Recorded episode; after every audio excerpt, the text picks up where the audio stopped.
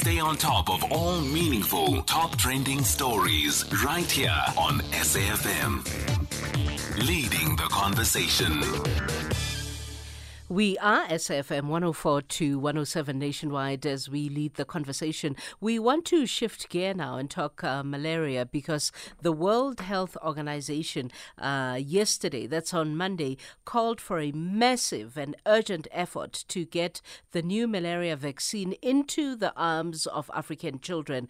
This, they said, during their annual malaria report, warning that about 180,000 more people were dying annually from the disease than had previously been thought.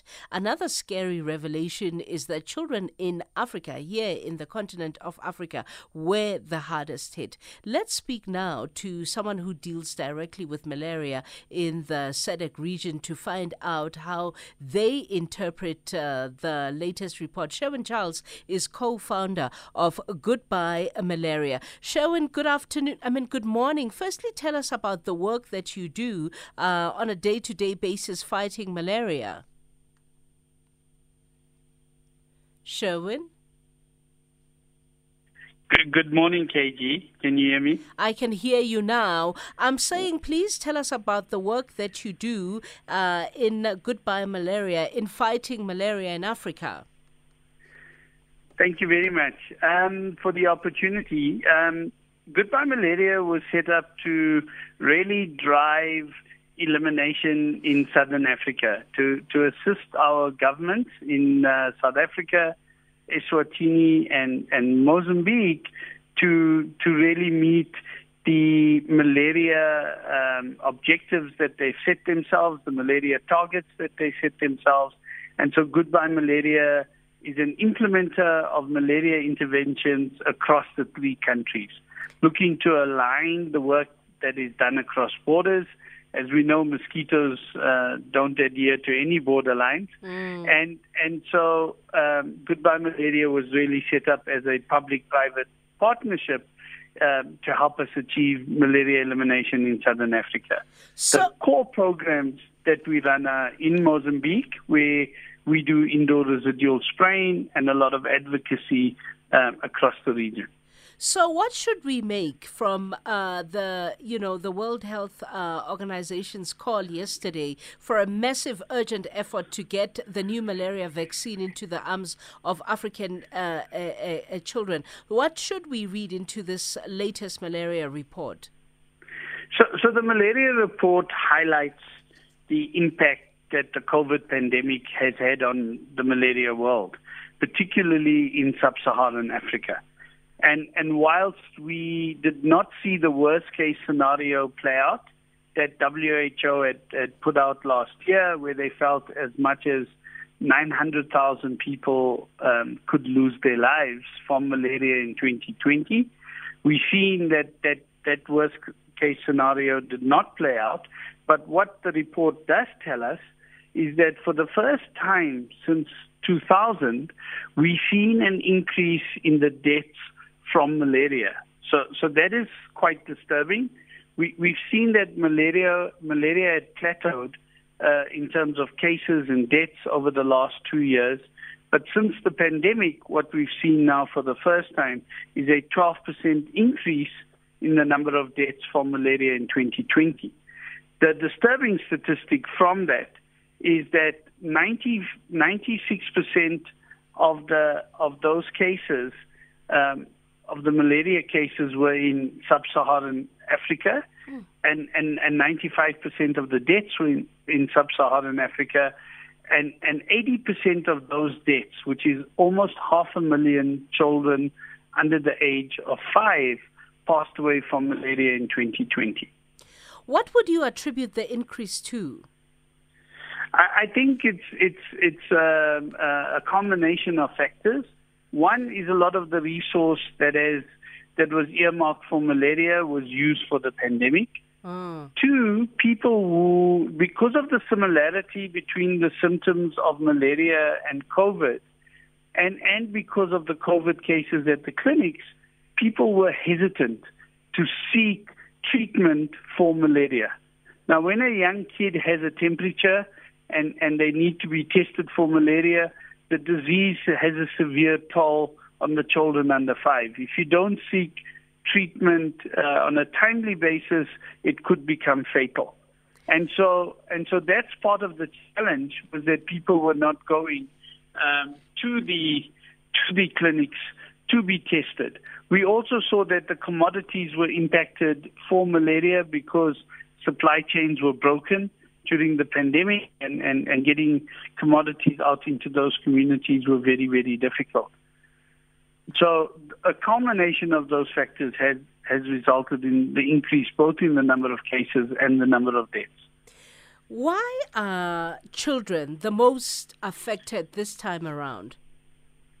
Well, it's been the case all along. So, so this is not something new. Um, sadly, malaria is a disease of, of the poor, and, and our children under five and pregnant women are most impacted by, by malaria. And that's why we, we have the tools to eliminate malaria from our society. And that's why we are adamant that it can be done during our lifetime and it can be done on an urgent basis. We need to bring the urgency back into malaria elimination right now.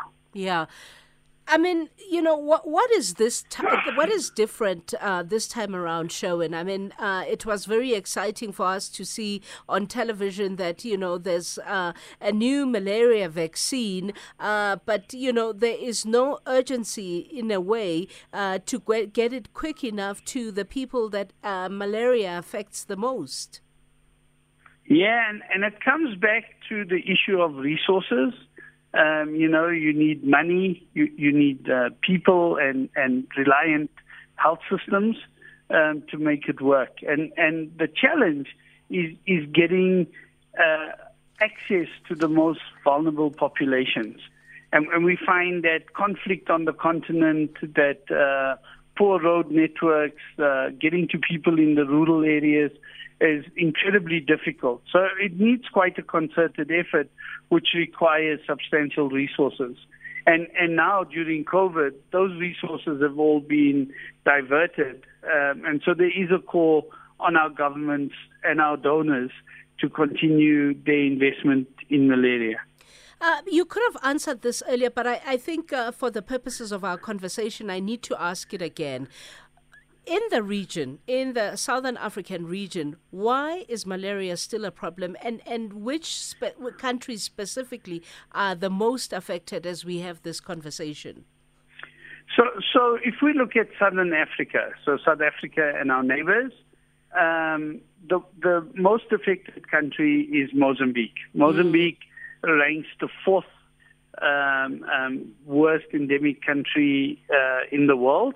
Um, they've had over 11 million cases of malaria in 2020. So, so of course, South Africa and Eswatini has a very high ratio of imported malaria. So, so either um, travelers, um, um, migrant workers, people going on holiday. And, and a bit of advice at this time of year is to say to any South Africans who are traveling across the border to Mozambique, please take a prophylaxis. It's very easy to prevent getting malaria. If you know you're traveling to an endemic area, this is the time of year that malaria is at its highest. It peaks from now until February. And so people need to make sure they protect themselves. That, that if they if they haven't taken a prophylaxis, that they do have insect repellent, and, and they're most careful at dusk and at dawn because those are high transmission times um, for malaria. So, yeah. so there's a, there's things that people can do to protect themselves, and and we need to make sure that we do that. By the way, just in case you just joined the conversation, we're talking malaria and the increasing numbers of malaria amongst uh, children because the World Health Organization uh, yesterday called for a massive and urgent effort to get uh, the new malaria vaccine into the arms specifically of African children. And if you want to join in the conversation, you can do so by calling us on 011 2006. That's 011 2006 or SMSing us on 41391 061 or WhatsApping uh, even on 061 410 We're having this conversation with Sherwin Charles, who is the, co- the co founder of uh, Goodbye uh, Malaria. So, Eswatini, Sherwin, they reported zero malaria deaths last year in 2020. Uh, what are they getting right? What are they doing that uh, perhaps we can learn from? I, think it's been many years of uh, vector control, so so so ensuring they're killing the mosquitoes. It, it's been many years of ensuring that the disease is not within their environment. We were all excited and hopeful that uh, Eswatini would have been able to say they are free of malaria uh, even even by 2020. Unfortunately, that has not been the case. There's certain areas within Eswatini where there's a stubbornness to get to zero. So whilst they've had um, um, maybe two or three hundred cases of malaria and, and, and zero deaths, we, we're not getting quite to zero yet. And part of that problem is that the cases are coming in from Mozambique. So, so they're seeing the importation of cases um, into Eswatini. And, and we're hopeful that within the next year or two, uh, together with the alignment across the border, we, we, we are able to assist them in, in getting to zero. As for us here in South Africa, how big is the malaria problem here? It, it certainly is an issue in, in the areas in South Africa that are considered high risk, which is, which is the areas on the eastern side of the country in Limpopo and Mpumalanga, and then northern KZN. So those are the areas that border us mainly with our neighbors in, in Eswatini and, and in Mozambique.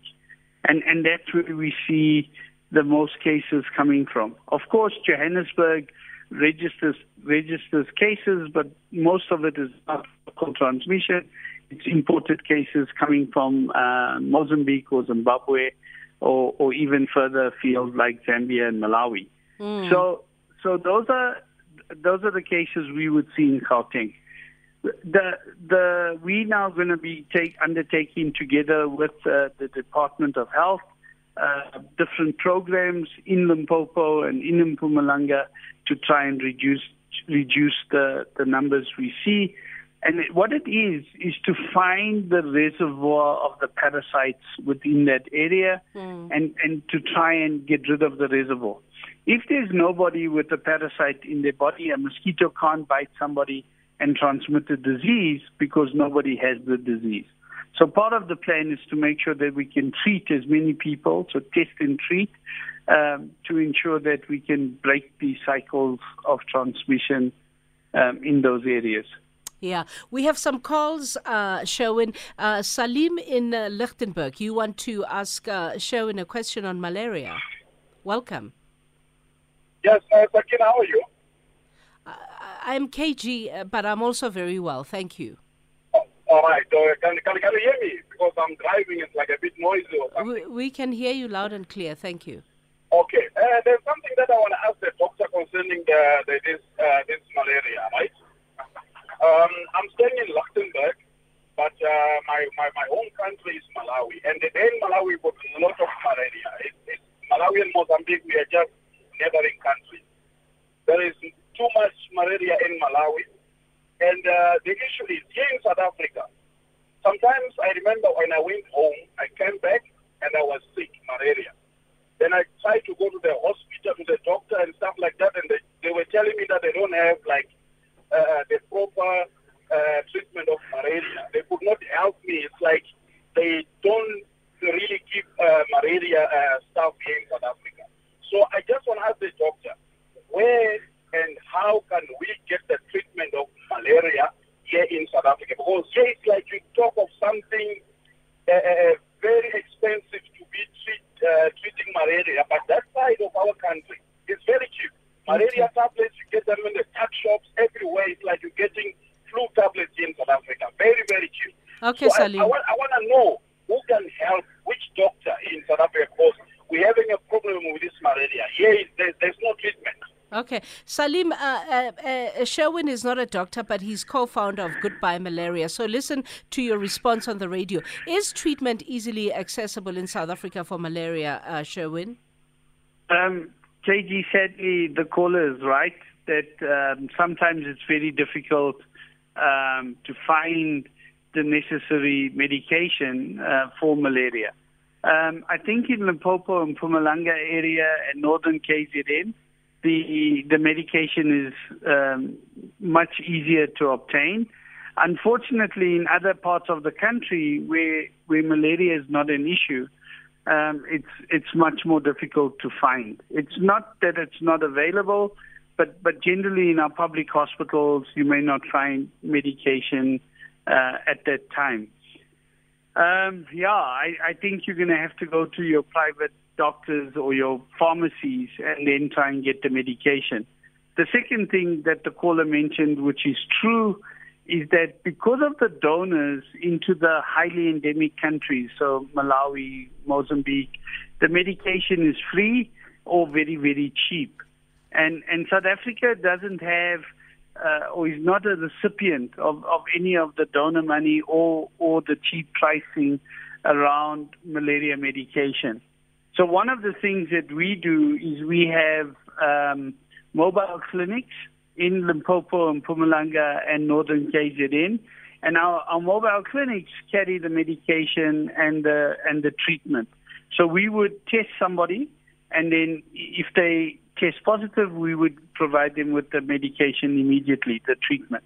And so um, it's something that we do up along the border. Um, but yeah, uh, sadly, that is the case in South Africa. We we are encouraging the minister um, um, to bring a higher emphasis on malaria with, within South Africa. It's uh, it is a priority, but but but it's not as easily accessible Yeah. the treatment. And another caller in Mandla in Lebowakgomo. Hello, Mandla. How are you, Gabi? I'm well, thank you. Your question? I, I want to ask, if we were taking that uh, prevention vaccine, how, how long it take on your body? Because I'm a truck driver. I'm traveling almost all these countries in the Southern region. I've been doing this for almost five years, but I have never taken any medication. I want to ask, which one is good? Is to take an injection or must use tablets? Because I'm always scared when I'm going out, but I'm always on the road. Mm, mm. Okay, uh, Sherwin, uh, um, uh, meds or a vaccine? Yeah, I, I mean, I, I think the, um, um, the the prophylaxis that, that your caller would be looking for, I would suggest that he speaks to a travel doctor, and and they um, understand his situation, the fact that he's driving into these areas on a regular basis, and and they could assist him with the most appropriate prophylaxis for him to take. Um, if you talk about the vaccine, the vaccine is is a tool to be used amongst young children, um, and the vaccine helps in uh, together with uh, vector control, so meaning having a bed net to sleep under or having your house um, sprayed with insecticide. Uh, vaccine together with those tools has, has shown efficacy in protecting um, uh, people from from getting malaria. But the vaccine is only given to children under the age of five. What sort of impact, Sherwin, has uh, COVID 19 had on the fight against malaria? It, it, it's had a devastating impact. It's starting to set us back. We, we're not going to meet the targets that have been set for us um, with the SDGs. So under under SDG 3, which is your health SDG, we, we are off track from from reaching those targets. So so it's going to take a doubling of effort um, for us to get back on track and and and to show that malaria can be eliminated. So COVID has had a major impact on malaria. Has really set us back. Yeah. Uh, the, the mere idea that 180,000 more people are dying annually from malaria than was previously thought, is that cause for great worry for us? Yeah, it is because it's a it's a troubling trend, right? You don't want to see you don't want to see deaths increasing, and so it's something that needs immediate attention. And, and, and needs us to take action right now. So the idea is to get all of the malaria intervention programs in, in all of our countries in, in, in southern Africa to help them get back on track. Um, what we saw was that the COVID regulations did not allow for the nets to be handed out timeously, did not allow for the indoor residual spraying to take place timeously. And then the third problem was people were scared to go and seek treatment uh, because of the presence of COVID at our health centers and our clinics around the country. Mm. So we want to we want to say to them that if you do have a temperature, the test for malaria is a rapid test. It, it takes a few minutes, and and it can be diagnosed quite easily. So really encouraging people not to stay away from the health centers. If they have got a temperature, first make sure it's not malaria before you before you go in quarantine. Yeah. You know, people thought that if I have a temperature, I need to go into quarantine. It's potentially COVID. But please, if you're in a, in a malaria area, please just test for, for malaria first. What would you say as we round off our discussion show, and what would you say are the most practical solutions to get rid of the malaria problem uh, in uh, Southern Africa? I, I, I think first and foremost is to say to people, test and treat. So, so the minute you, you, you think you have malaria, please test and treat immediately. That stops secondary transmission as well and ensures that uh, the mosquito has nothing to, to transmit further. Secondly, there's simple rules to put in place to protect yourself around the home. So ensuring that there's uh, limited entry points for mosquitoes into your home, that there's no standing water, uh, within your yard and, and within areas around you, breeding zones for these mosquitoes. And then, of course, making sure that uh, early evening, uh, your ankles, you, you, you've got long sleeves on. I know it's hot and, and it's difficult to say this, but, but there's ways of ensuring that there's insecticides, uh, uh, repellents that you can use, as well as just the precautions that one takes around mosquitoes out. Yeah, we'll leave it there. And uh, thank you so much. What's the website for Goodbye Malaria? Please visit us and support us. It's www.goodbyemalaria.com. Fantastic. Sherwin Charles, co founder of uh, Goodbye Malaria. Keep it SAFM at all times uh, because uh, later on in the afternoon you'll have Beyond the Headline uh, with uh, Aldrin Sampear and uh, Spot with Thabiso Mosia. And don't forget, it's Tuesday today, The Viewpoint, and late night conversation. Lebumoso Gwenzagile Ntlati are the producers. It's midday. It's time for Update at Noon with Sakina Kamwendo.